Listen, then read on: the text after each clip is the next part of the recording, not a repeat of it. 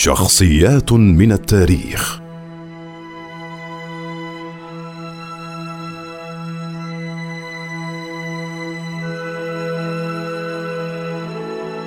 ابن خلدون. هو عبد الرحمن محمد بن خلدون. ولد ونشأ في تونس عام 1332 ودرس الأدب على أبيه. ثم التحق صغيرا ككاتب للعالمة بأمير تونس أبي إسحاق الحفصي.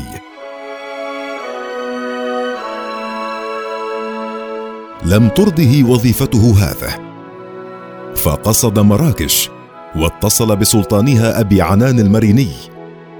فأصبح امينا لسره سنة 1356 ولكنه خانه بمراسلته أبي عبد الله الحفصي المسجون في فاس. وقد كشفت المؤامرة فطرح مترجمنا في السجن.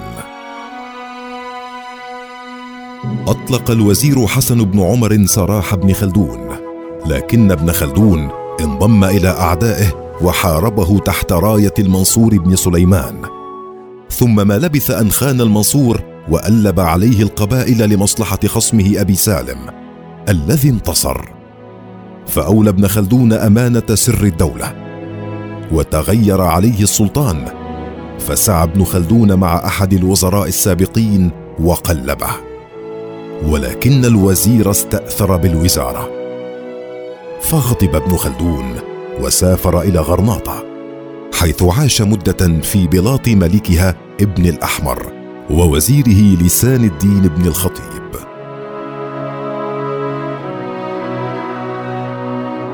ترك ابن خلدون غرناطة ليعود عام 1365 إلى بجاية في الجزائر. وقد تملكها صديقه القديم فولي رئاسة الوزارة. وحين قتل الأمير في حربه ضد ابن عمه فاوض ابن خلدون الغازي لتسليمه المدينة لقاء احتفاظه بالوزارة فكان له ذلك. ثم ما لبث الأمير أن انقلب عليه فاضطر أن يهرب. ظل ابن خلدون يتنقل مدة بين قبائل بني رياح يستميلها تارة إلى السلطان أبي حمو وأخرى يكلف باستمالتها إلى عبد العزيز المريني.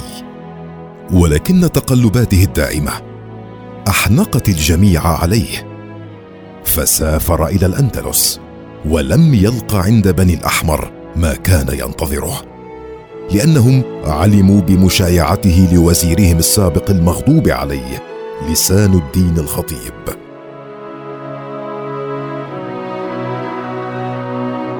عاد إلى إفريقيا فوجد نفسه بقبضة السلطان أبي حمو الذي كان ابن خلدون قد خانه سابقا باستمالته قبائل بني رياح.